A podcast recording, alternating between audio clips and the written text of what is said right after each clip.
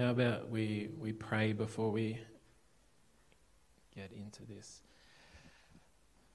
Lord, um, your word is powerful and your word is mighty and your word is life changing and transformative. And so, God, we're asking, would you speak to us this evening um, through this, um, through the words that you have given? Would you give us insight and wisdom how to apply it to our lives? Um, yeah, and would you help us to see things afresh and hear things in a fresh way, Lord? Uh, that we would love you more, that we would desire to follow you more. Amen. Well, we we love a good rescue story, don't we? We love we love rescue. Um, I was once rescued um, from a bin in the main street. Um, I I was just trying to do the right thing, like um, trying to put a pizza box into this bin, um, but the the bin just had a little hole at the top, and you've seen a pizza box, you know the size, and it just wouldn't fit in, and I was too feeble to like kind of crush it down, and so I, I didn't want to leave it there, and in case it blew off, and then all of a sudden I become a litterer. Um, don't want to be one of those people. Um, and so I, I, I, got up on top of the bin and I just started like stomping the, the pizza box through into the hole. Um, but all of a sudden, like it gave way, like the pizza box went through, but so did my foot. And then I was trapped on Baylis Street on a Thursday night with um, people lapping in their cars with terrible music. Um, but there were people around, and, and I was just helpless. Um, and there was nothing I could do except for cry out um, to my friends, you know, help me. And they, they rescued me. They pulled me out. They fished my shoe out as well. Um, but we, but we love, we love rescue um, because it's, it's this tension, this, this question of, like, how am I going to get out of this one? Or like, how, how, like, am I going to be okay? Or will things be okay? How will this get fixed? We, rescue is something that's really dear to our hearts. Maybe your cat or dog you call a, a, rescue pet. Maybe your favorite TV show is something like Bondi Rescue or some medical show where um, you know people are, are saved out of these terrible situations. Or probably we each have some kind of story where we felt helpless and we didn't know what to do and there was nothing we could do. We didn't know how things were going to pan out, but then something changed or someone came through for us and we experienced this rescue. We, we love rescue. And so um, this evening we're looking at the story, the very, very well known story of David and Goliath. But the, the story is, is much more than just one of a young lad who goes and fights a giant. Um, it, it deals with this like, how is God going to rescue his people? Like, will things be okay? And so that's what we get to look at. Um, so we're pretty much going to check out nearly the whole chapter of, of um, chapter 17 there if um, you want to kind of follow along. But um, so the scene is this there are two great big hills.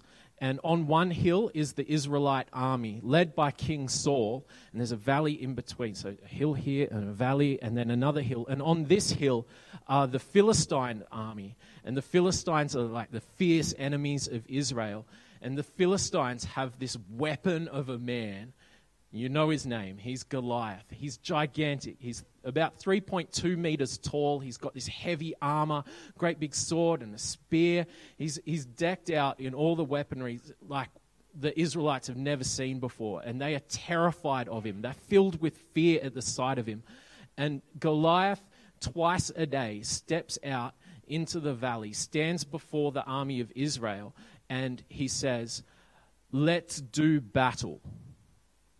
And the Israelites are terrified. But he doesn't just say, let's do battle. He says, let's do representative battle. Let's do representative combat. And the Israelites are like, what's representative combat? They haven't really heard of it before. And he says, I'll explain the terms and conditions of representative combat to you. He says, I am the champion of my people. I want you to go and select a champion of your people, and we will fight to the death in front of everybody. And this will be a winner takes all situation in which if your guy beats me, all of the Philistines, we will become your servants. But if I beat your guy, if I kill him, you've got to become our servants. And not only that, the other aspect of this representative combat or this representative battle is that it's sort of like a almost like a test of like whose God is greater, whose God is going to come through on the day, the God of the Philistines or the God of Israel. And the Israelites, they look at this giant of a man, how fierce he is, all his armor and everything, and they just run away at the sight of him. So Goliath does that twice a day, morning and night, um, every day. then the scene changes to David, and David is not part of the army. David's at home looking after the sheep with his dad. And that's um, good for us to notice, not just because it's important to look after sheep, but because it tells us something about David. It tells us that he was too young to be a fighter for, for Israel. To be in Israel's army, you had to be 20 years old. And so that tells us that David is a teenager at this point. He's a, he's a, he's a teenage boy.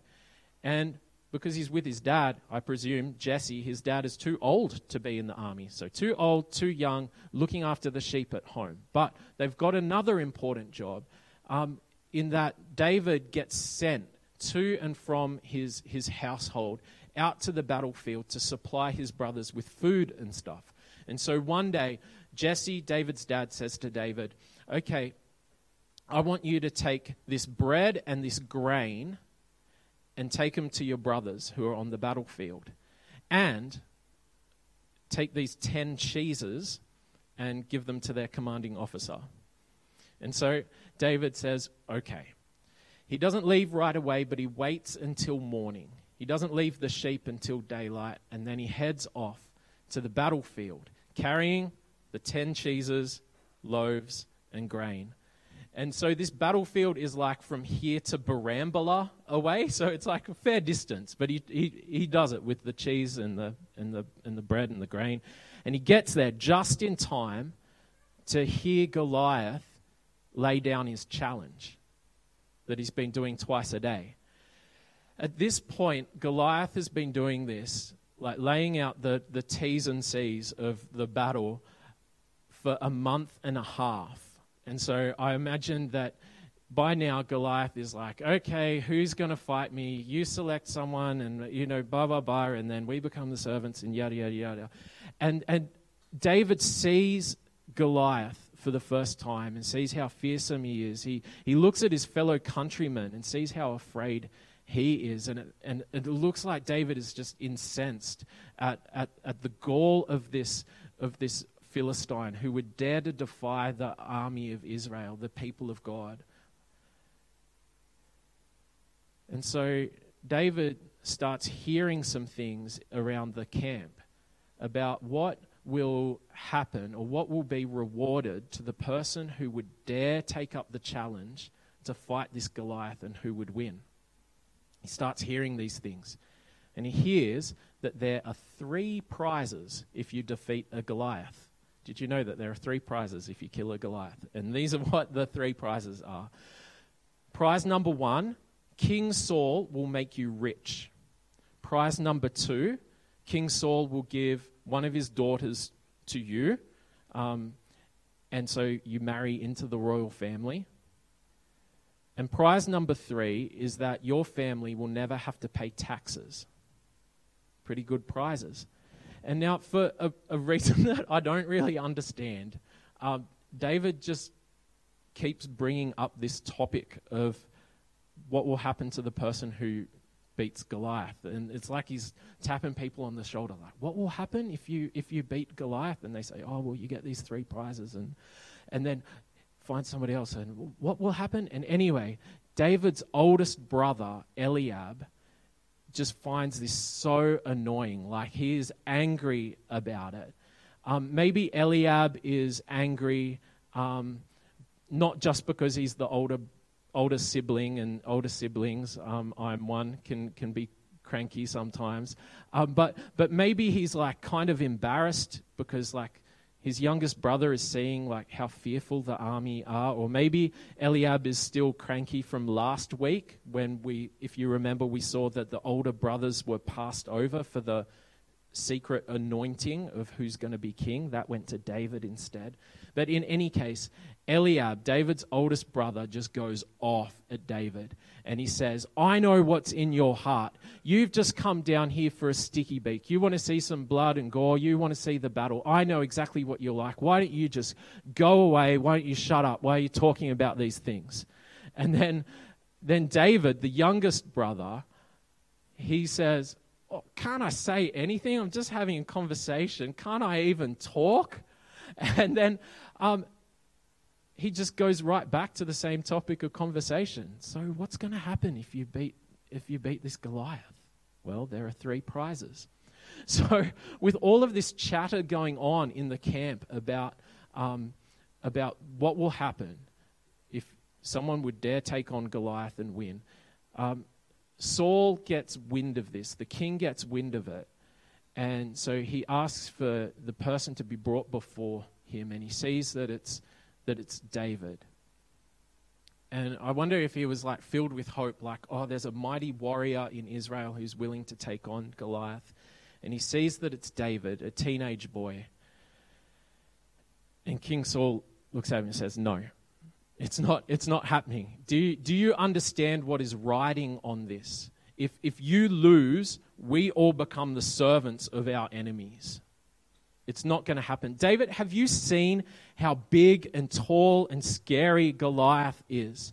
Have you seen his armor? Have you seen his sword? Have you had a look at this guy? You have no experience. This Goliath, he's been, he's been fighting people since he was in daycare. He is an experienced warrior. He's got a lot of battles under his belt. He's hardened. No, it's not happening. And usually, what happens if somebody, like, usually what happens if a king says yes or no to something, the response is you say, okay, O king.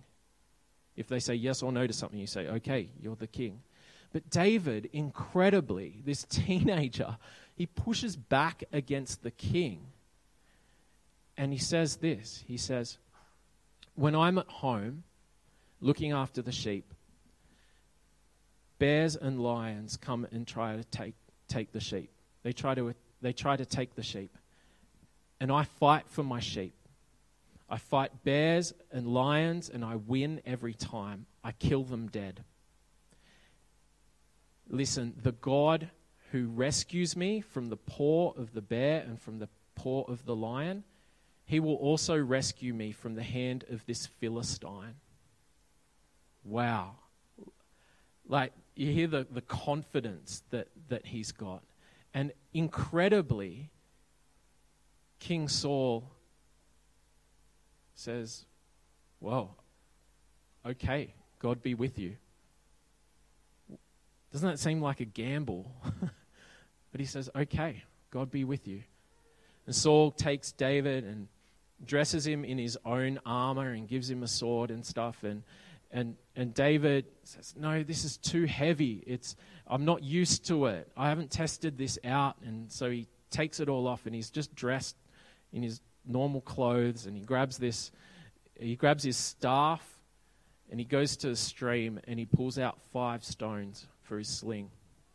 He pulls out five stones. If you've, um, like me, and grown up around children's Bibles that are illustrated, maybe you, like me, have just always imagined the stones for the sling being, you know, like he's picked up some stones. You know what a stone looks like. But through, um, through archaeological discoveries in the Near East, sling stones have been found, and that, they're the size of tennis balls. Like, they're big. Like, if one hits you, like it's going to mess you up really, really badly. And so he, he finds, he chooses five of these and he sticks them in his pouch. And he heads off to, to battle. Now, for how, how impressive Goliath is, for how mighty and strong he is, um, it seems like this Goliath has a bit of a fragile ego because he feels dishonored at the sight of David. Like, if what does this say about me that Israel's greatest warrior that they're going to send out to challenge me is this teenager who doesn't even have a sword or any armor? And so Goliath just starts to make fun of David. He starts mocking him and says, Nice stick you got there, because he's carrying his staff. Nice stick you got there, buddy. Um, that would be really handy if you're here to just whack a dog or play fetch or something, but it's got nothing on me. Why don't you come here, young lad, and I will feed your body to the birds of the air and to the beasts of the earth? That's what Goliath says to David. Now, if you remember that for a month and a half, the Israelite warriors who are in the army, they've, they've run away at the sight of Goliath, the sound of his voice, the challenge that he's given. But not David. David instead yells back to Goliath You come at me with your sword and your spear and all your armor and all of that stuff. But I come in the name of the Lord. Today, Goliath, God is going to rescue me out of your hand. Today, Goliath, you are going to die. I'm going to knock you down. I'm going to cut off your head. I'm going to feed the bodies of your army to the birds of the air and the beasts of the earth. So that everyone who hears this, everyone who looks on, they will know that there is a God in Israel. The battle belongs to the Lord. Wow. That's what he says to Goliath. And with that, David runs at Goliath. Now, Goliath has made a whole number of mistakes already. He's defied the army of, of Israel. He's been blaspheming the name of the Lord. But another mistake that he's made is that he's only noticed the staff in David's hand. He doesn't know what's in his pouch. And so, as David is running towards Goliath, David reaches into his pouch, feels around, and pulls out a stone. There's still some distance between them. He loads it into his sling and, like an Olympian hammer thrower, swings it around and with this like deadly precision, with this accuracy, lets it fly. And this tennis ball sized stone flies through the air, clocks um, Goliath square in the forehead, and just drops him right there.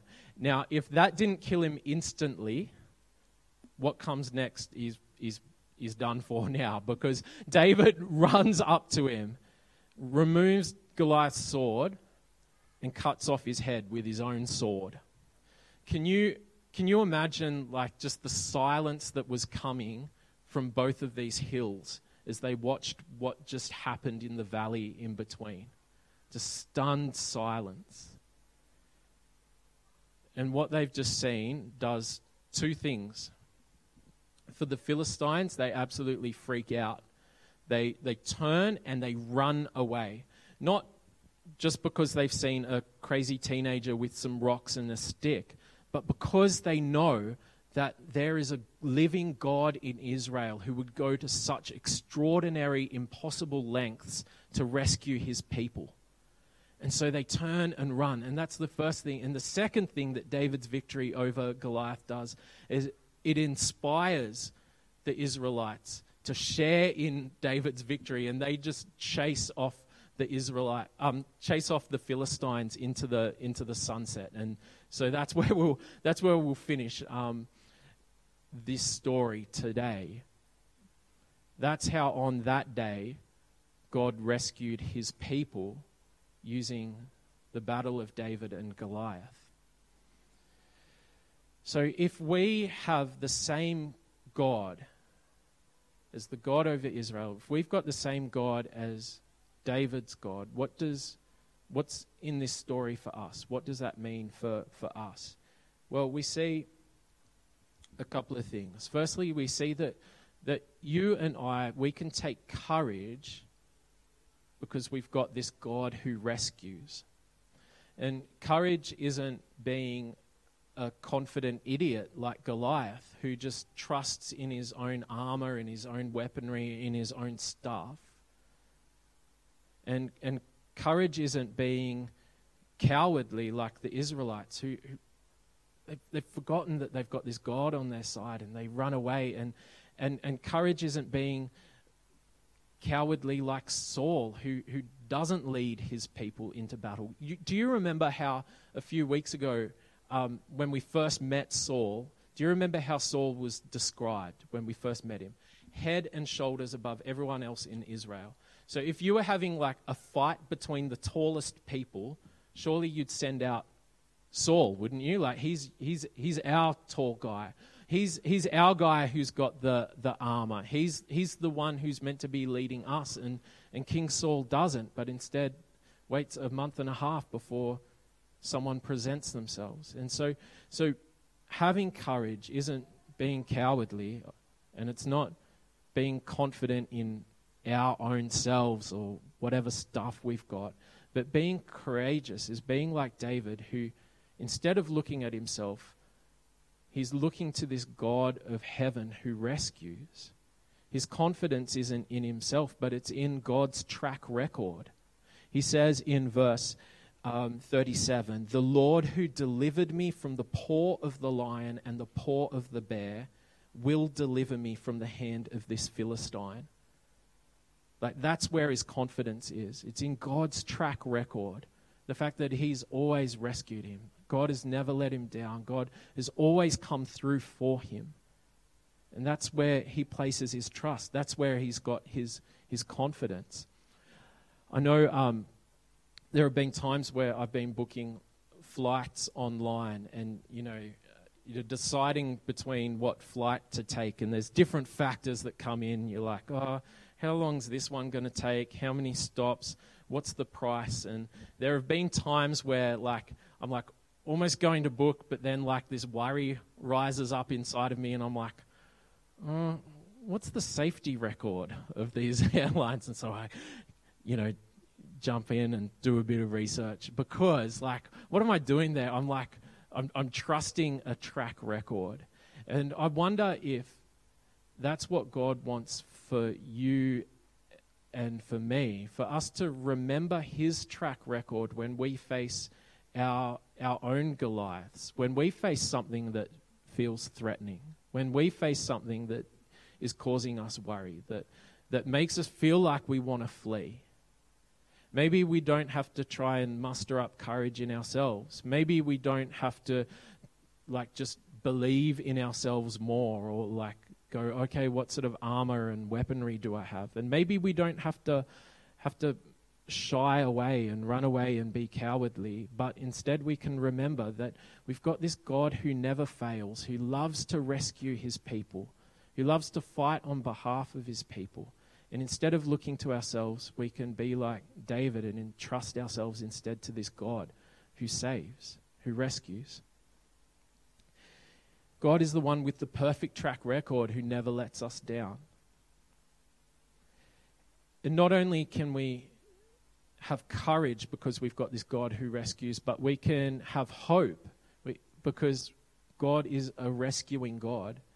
Because if we if we just look at like just with our human eyes um, at at the battle that unfolds, it's an impossible situation, isn't it? Because like this is an un like mostly unarmed teenage boy with no armor and no sword, um, no battle experience against this giant of a man who's decked out with all the latest weaponry and gear, and you just look at it and you're like, hmm, I wonder who's going to win here.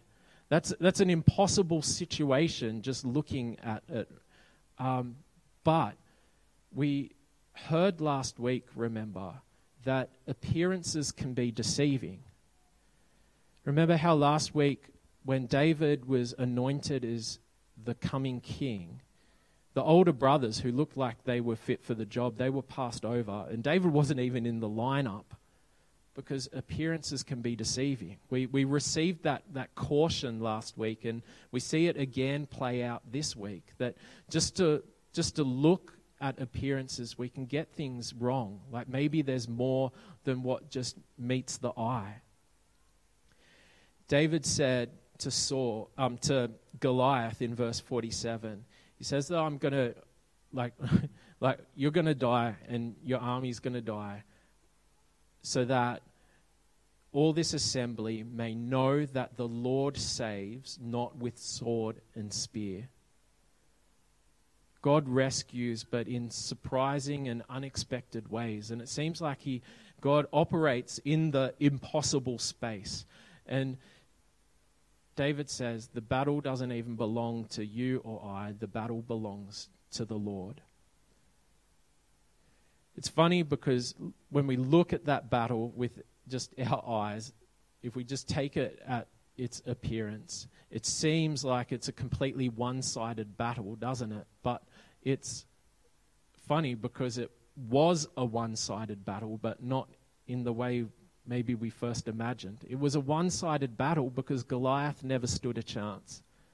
It was a one sided battle because God was on the side of David. Appearances can be deceiving. I was reminded of that very fact a couple of weeks ago um, after I took Edith to her, um, Edith's my daughter, if you're wondering, um, to swimming lessons on on Thursdays, and we were uh, we were getting dressed in the change rooms there, um, and it's this big kind of echoey space, and we're getting changed, and this guy walks in um, to the other end of the change room, and he's sporting a man bun, and as clear and as loud as anything she's ever said in her whole life. She says, Daddy, what's this lady?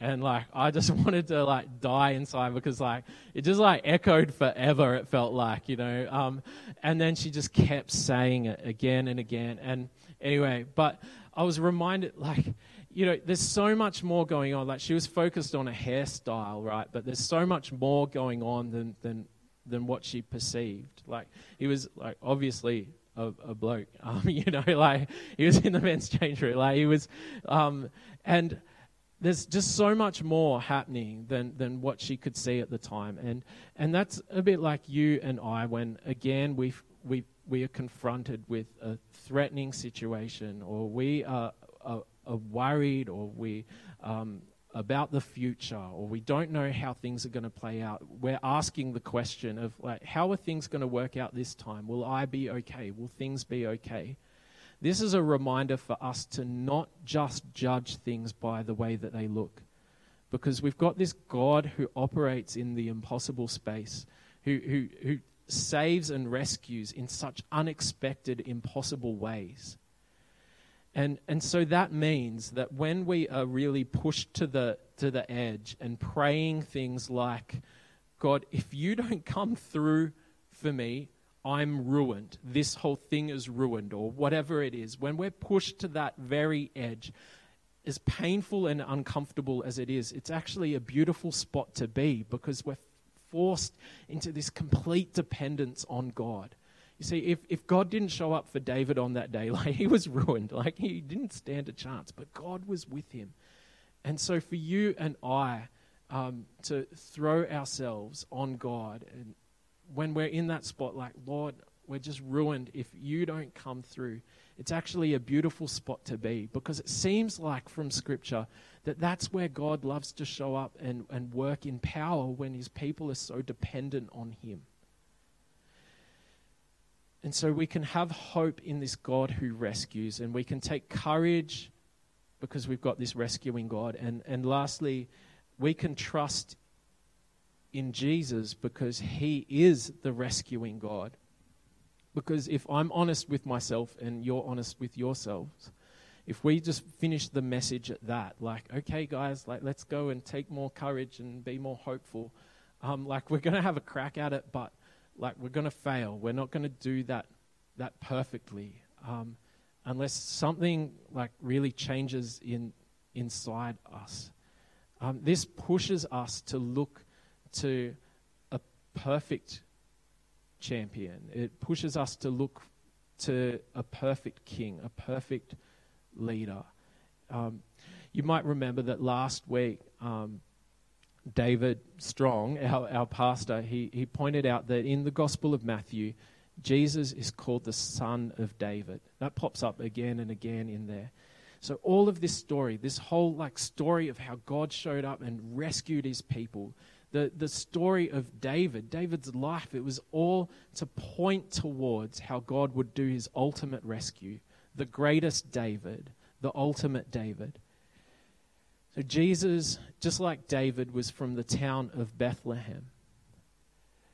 David was a good shepherd. He didn't leave the sheep in the darkness. And in John chapter 10, when Jesus is doing his earthly ministry, Jesus says about himself, He says, I am the good shepherd.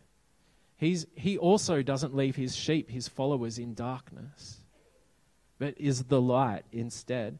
And David, when he's talking to King Saul, he says, I, I have been willing to risk my life for the sake of the sheep. When the, when the bear and lion um, come to attack the sheep, I've been willing to, to risk my life. But when Jesus, the greater David, c- comes, he doesn't just risk his life for his sheep, but he willingly lays it down. The greater, the greater David. And Jesus is the one who goes into battle for us, the ultimate example of representative battle. Jesus is the one who goes before us and fights the ultimate Goliath of sin and of death. And if he is our ultimate champion who goes before us, we share in his victory over that, just like the Israelites who then go, go running after. Jesus is the one who, instead of achieving victory for God's people by killing, he does it by dying instead. And presumably, David's bones are buried somewhere. I don't know. Um, but Jesus didn't stay dead. Jesus instead rose from death so that anyone who would trust in him, anyone who would hope in him, who would have him as their champion, have him as the one who goes into battle for them, would also have hope of, of future resurrection life. And, and the more that those who trust in Jesus would give themselves to him, would, would place the hope of their life upon him, he, by his Spirit, actually transforms us that we would have lives that look like Jesus the greater David. So, so that is how more and more as we follow Jesus, as we obey, as we trust in Him, where we transform from the inside out, that we can actually begin to live this out, taking hope and courage in God. Jesus is the one who saves. So, if you are, here and you are a believer, this is a great reminder that Jesus has won the victory over sin and death for you. He's done that for you.